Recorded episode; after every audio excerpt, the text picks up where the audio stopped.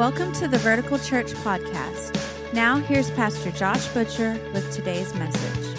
Well, last week uh, in our He's Still Got the Whole World in His Hands series, the main thought was just that when life is uncertain, God is not. And what we discovered is that uncertainty is one of God's favorite environments to work in because it seems like that's when God does his, his deepest uh, work in our lives. But the reality is, right, like uncertainty creates a tremendous amount of fear and insecurity for us. And that's why, right, like that's why in, in seasons of crisis, in seasons of uncertainty, God gets our undivided attention. You know what I mean? Like, how many of you remember 9 11? What church looked like right after that? It was packed because God got our undivided attention because we were in a season of uncertainty, a season of crisis. Because the reality is, not only does He get our undivided attention, He gets the nation's undivided attention. People repent, values are shifted.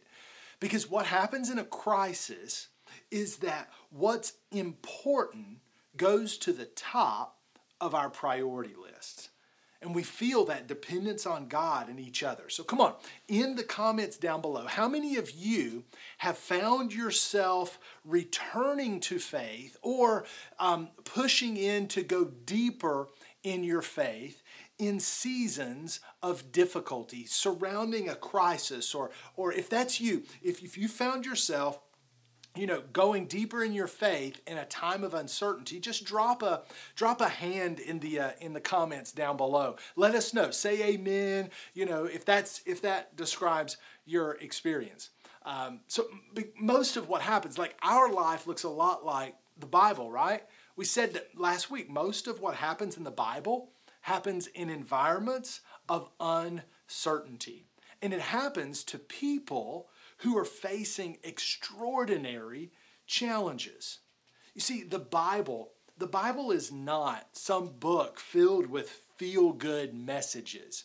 There's no pot of gold at the end of the rainbow. There's no gumdrop forest, and we don't find any fairy godmothers with magic wands when we read the pages of Scripture. It's just not there. Here's what we do find we find God speaking directly into seasons of uncertainty. And we see God moving. We see his hand in the middle of all of that chaos, in the middle of all of that crisis. Come on, think about think about your favorite Bible story or your favorite Bible character like, like, go ahead and drop them down below in, in, the comments. Like who was that? Was it was it moses joseph abraham? Maybe you're a new testament person and it's paul or peter or or, or, or maybe you know you're like i'm king david or, or maybe you're a bible a bible you know scholar and it's like i like jehoshaphat or abinadab or Mel, Melchizedek or something, you know, I don't know, like I just made up a name. Uh, but, but you know what I'm saying? Like some of those crazy Old Testament names. Maybe that's your, your person. So what was going on in their lives? You know what I bet? I could almost guarantee that your favorite story doesn't revolve around a bunch of well off people having fun and relaxing and just enjoying the easy life. That's not, that's not the reality of Scripture. The Bible is full of people facing uncertainty and discovering that not only is God not absent, but He's actually at work in numerous ways, bringing about His purpose in their lives, bringing about His purpose in the world, but also bringing about His purpose in the lives of the people He loves. And, and I know what you're thinking right now. You're, you're, you're saying, but gosh, that feels scary. that that's so that's so vulnerable. And it's true man. Like like scripture may leave us feeling way too vulnerable as if like wait if i'm going to go down the similar or same road that these people went down then i'm going to have to face those same kinds of seasons too. And the answer is yeah like we are. Like that that's that's just the reality of it and you might be looking at it and say, well, that feels way too passive. Like I'm a type A person. I'm a I'm a get it done kind of guy. You know, I like to I like to move the ball forward. That feels like a lot like waiting. That feels a lot like just sitting and doing nothing. Hey, listen, like I get it. Like sometimes it feels passive. That's exactly why Judas betrayed Jesus because Jesus moved too slow. And so sometimes it feels frustrating.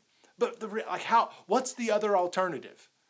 Like we could we could choose to be overwhelmed with worry. We could choose to to just succumb to the fear or react out of this feeling of panic or we can choose to trust in God and just wait for him and and and go his way. So, what do we do?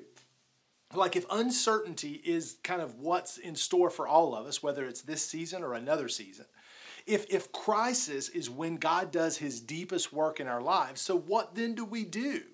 Like if if if you know when life is uncertain god is not well okay great. Well so what do i do now then? How do i respond? And so to do to answer that question i want to look at an expert in crisis today. If you're if you're not a Christian, if you're not a follower of Jesus, number one, I'm I'm so excited that you're on here with us. Like our church exists for you. We want to help lead you into the presence of God. But also, I just want to tell the truth and, and be honest with you. What I'm going to say today is probably going to sound absolutely unrealistic, completely crazy. But at least you'll know that there is an alternative. There is another way to face seasons of uncertainty. There is another option out there than the way that the world will tell us to operate. So, Philippians chapter 4 is where we're going to be at today. If you have a Bible, make, open up Philippians chapter 4. And I want to kind of tell you the context of what's happening here uh, before we jump into Philippians 4. Philippians is a letter written by the Apostle Paul to the church in Philippi, and it's written from prison. Now, we don't know which prison. Some scholars say it was uh, Rome, that, that Paul wrote these from Rome. Others will say, well, maybe Rome, or maybe it was a prison in Ephesus, or one of those times Paul was arrested. You know, it could be any of those things. And so the thing, I don't even know that that matters. The thing that really matters is understanding it was written in a season of crisis, in a season of uncertainty from the place of prison. And Paul's prison isn't like our prison. Whatever you think about our criminal justice system, our prison is way more compassionate than Paul's ex- prison experience. Because for Paul, they didn't even give him food. It was like, hey, if you starve, you starve, so be it. And, and Paul was dependent upon people bringing him food so that he could eat. And that's actually one of the reasons he writes Philippians to thank the Philippian church for sending uh, supplies uh, for him while he was in prison. And so from that place, he writes the following Philippians chapter 4, verse 4. Check this out. Rejoice in the Lord always. Okay, stop right there. What? Paul, you're writing from prison, bro. Like, like how are you gonna how are you gonna be rejoicing in prison? But then it's like he doubles down on it. It's like Paul saying, hey, just in case you're sitting in the back of the room, I'm gonna say this again. That's what it means. I will say it again. Rejoice. Rejoice. But but that word rejoice, it doesn't mean, hey, be glad be happy. Paul, Paul isn't doing his best Bobby McFerrin impersonation, right? Don't worry, be happy. That's not what he's saying here. That word rejoice comes from the, the root word is this word car. It, it, it means to lean towards. It means leaning towards something.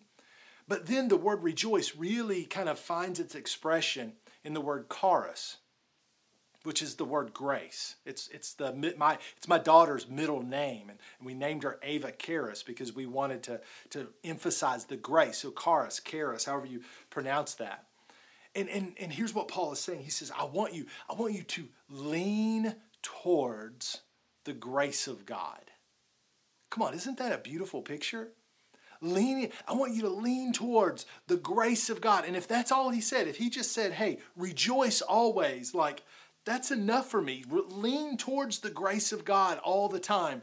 Okay, I'm going to try that. But then he adds these three words. He says, Rejoice in the Lord. Rejoice in the Lord.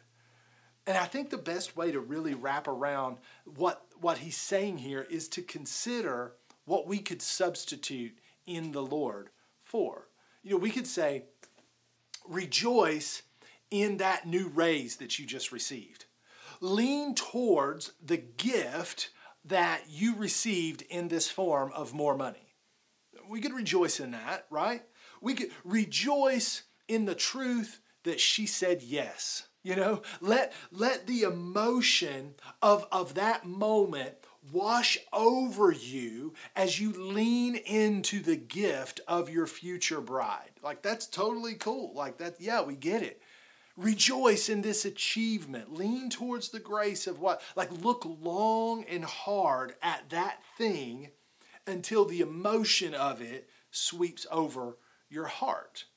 And what Paul writes here, it's in, it's in direct contrast to his experience. Rather than leaning towards the grace of God, come on, like, like I would expect him to like be leaning towards the frustrate, pointing his finger at God. Like, why did you let this happen to me, God? Well, I'm here in a prison because I'm serving you.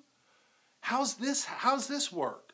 But Paul says, he says, no, I want Philippian church, brothers and sisters, I want you to reflect on God's goodness and God's mercy in your life that you've experienced in Christ Jesus until your emotions catch up with that reality.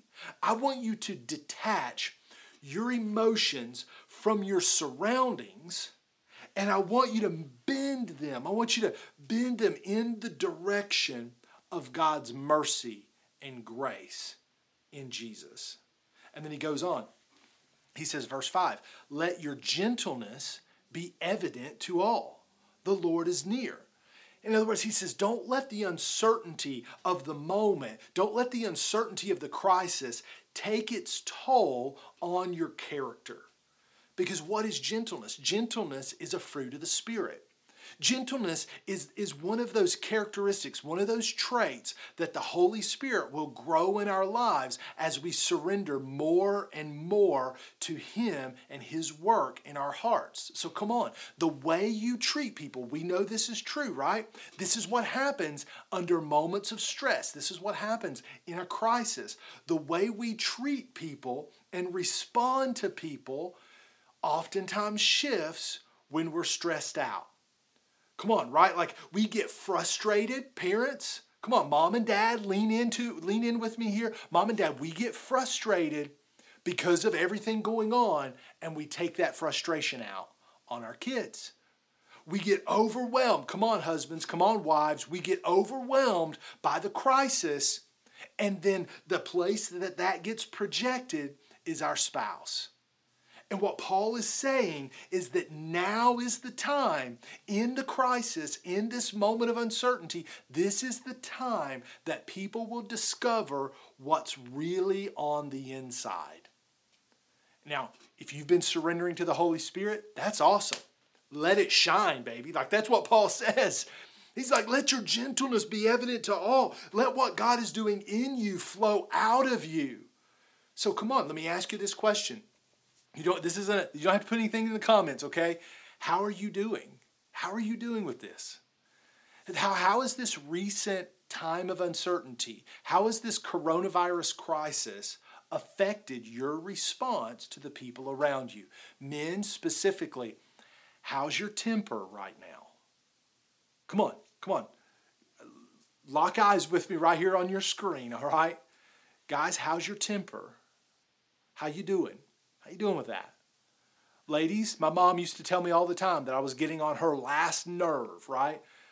Moms, ladies, wives, sisters, how are, how are your nerves right now? How, how's your response to the people around you? How, how are you doing? Is your gentleness, is the fruit of the Spirit evident to the people around you that the Lord is, in fact, near? Keep on going. Verse 6 he says, Do not be anxious about anything. Don't be troubled. Don't be distracted by what the future might hold. Don't be distracted by what might happen tomorrow. But in every situation, when you're laying in your bed at night trying to go to sleep and you can't sleep, when you're driving home and, and, and you're, you're stressed out, wondering what in the world is coming when you get home, when you're with your family, but your heart's not really there because your mind is in a thousand other places. In every situation, what do you do? By prayer and petition with thanksgiving, here's the kicker present your requests to God. Present your requests to God. Now, this is bigger than just offering up a, a help me, God, with this moment prayer. Now, that's a legitimate prayer. I'm not knocking that. You should pray that. But the word present has a bit more of a nuance to it. It, it what it means is it's, it's to be made known, to reveal or discover. Eh, eh, now, we're not informing God about what's inside our hearts, okay? It's not like we have to tell God because God searches our hearts. He knows what's on the inside of us, even the parts we don't know. And that's exactly what Paul's talking about. He's saying, he, he's saying this is about discovering what's really going on on the inside. What's the fear that's lying behind the petition? What is, what is the core desire that you're trying to get met by, by bringing this prayer request to God? He says, he says, when you get in God's presence, reveal that. And here's what crisis does. Here's what uncertain seasons do in our lives. They bring to the surface the deepest insecurities that we have. And so, so when when when you find yourself praying a a God, uh, help me with finding a job, help me with with selling a house, help me with passing this class, help me with this conflict with my wife, help me as I'm trying to parent this child. Take a moment and, and, and take a step forward or take a step behind that very legitimate prayer to discover what's lying behind that petition. What's, what, what is the thing that I need to, to have revealed? What is the thing I need to discover about myself? Is it security? Do you feel unsafe? Are you, are you angling? Are you worried about not being accepted by this group or by this person? Are you struggling with the need to feel important? And if this thing doesn't happen, you're not going to feel valuable. Are you, are, are you trying to be viewed a certain way by the people in your life, your, your, your mom or dad or, or a coach years ago that you're still, like in your heart, it's still there, or your wife or your husband or your kids? Are you trying to be viewed a certain way? Or even this one, man, like sometimes it's a fear that God doesn't really know us, or, or maybe even better yet, there's this fear that like maybe God doesn't even care but you gotta you gotta discover what that is. Because when we are able to give that to God, when, when we have it revealed, when we discover what's in our hearts and we surrender that to God, something happens. It happens on an individual level. Married couples, it can happen in your in your marriage, in your relationship, it can happen in your family. When we when we bring that to God, then the promise of verse 7 really makes sense Look at this, verse 7.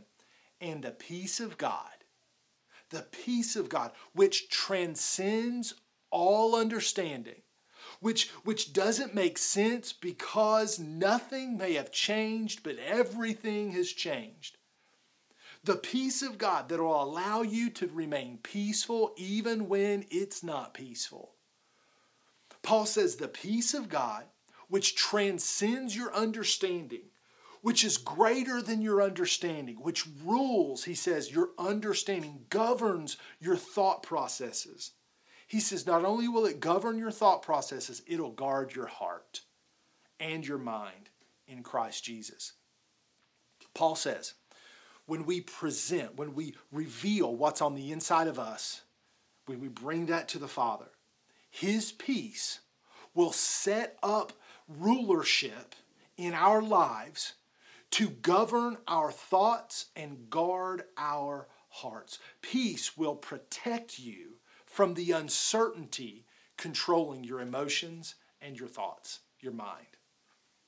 Now, here's the thing some of you have experienced this kind of peace. If you've, if you've ever experienced the peace of God that transcends all understanding, the peace of God in, an, in a situation that, that should have been anything but peaceful. If you've experienced that kind of peace, would you just drop an amen right now? Write in the comments if you've experienced the peace of God that transcends all understanding. Would you just type amen and hit enter? Because I want, I want other people to see something.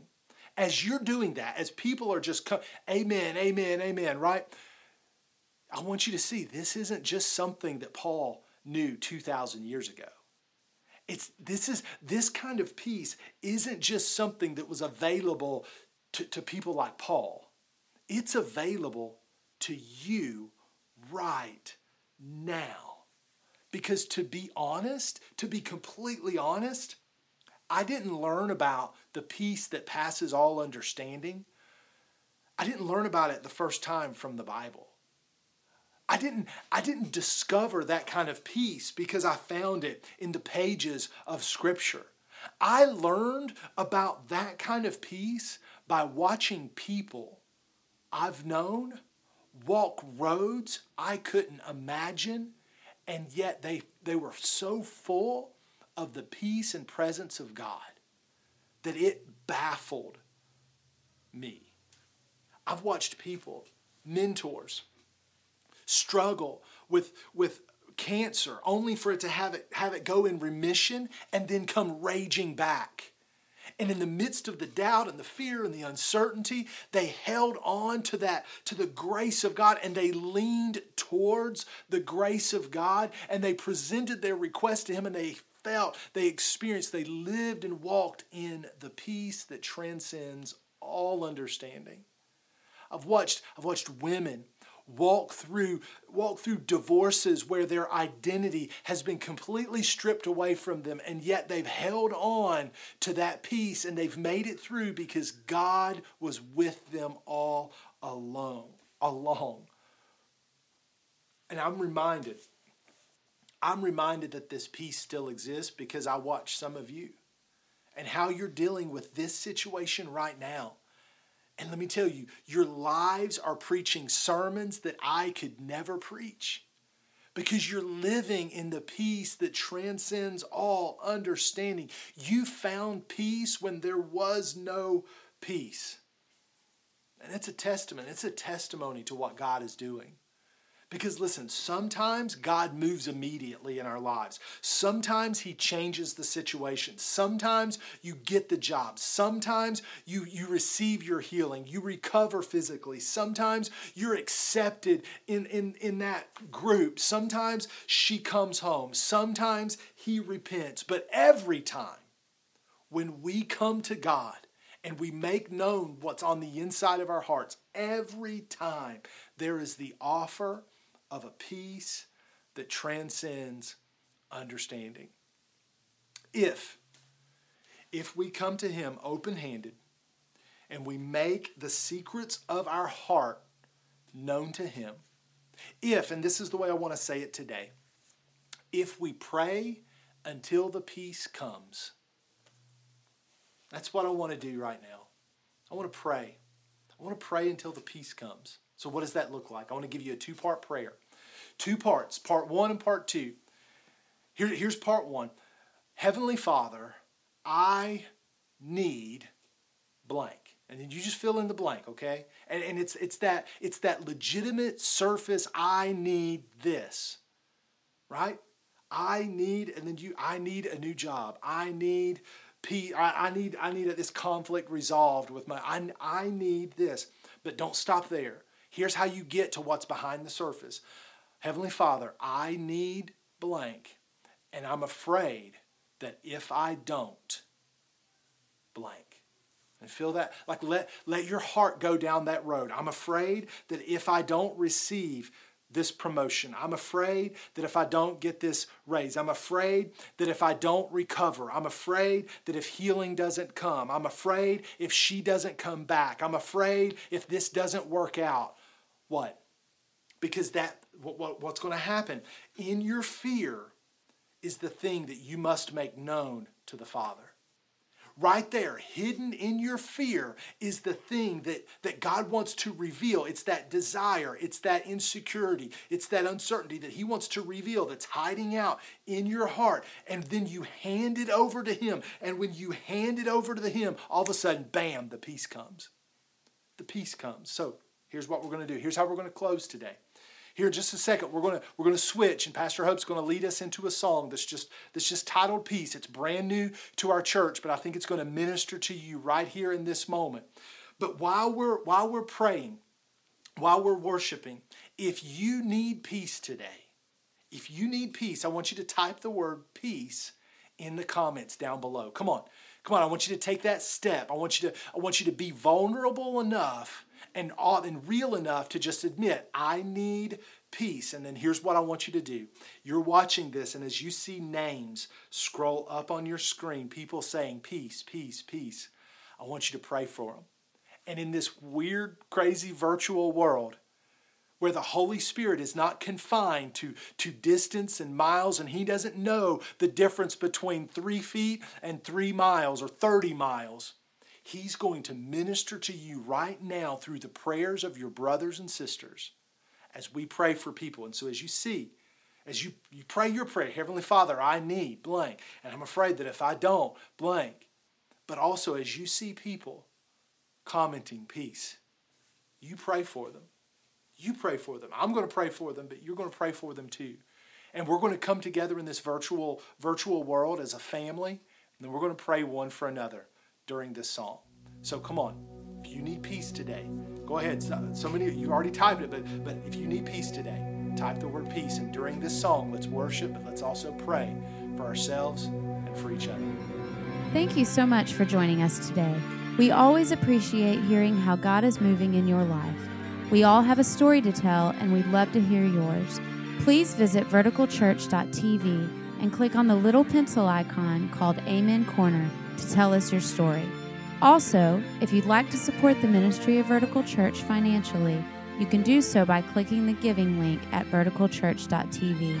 Thank you again for taking the time to join us as we point those far from God to life in Jesus.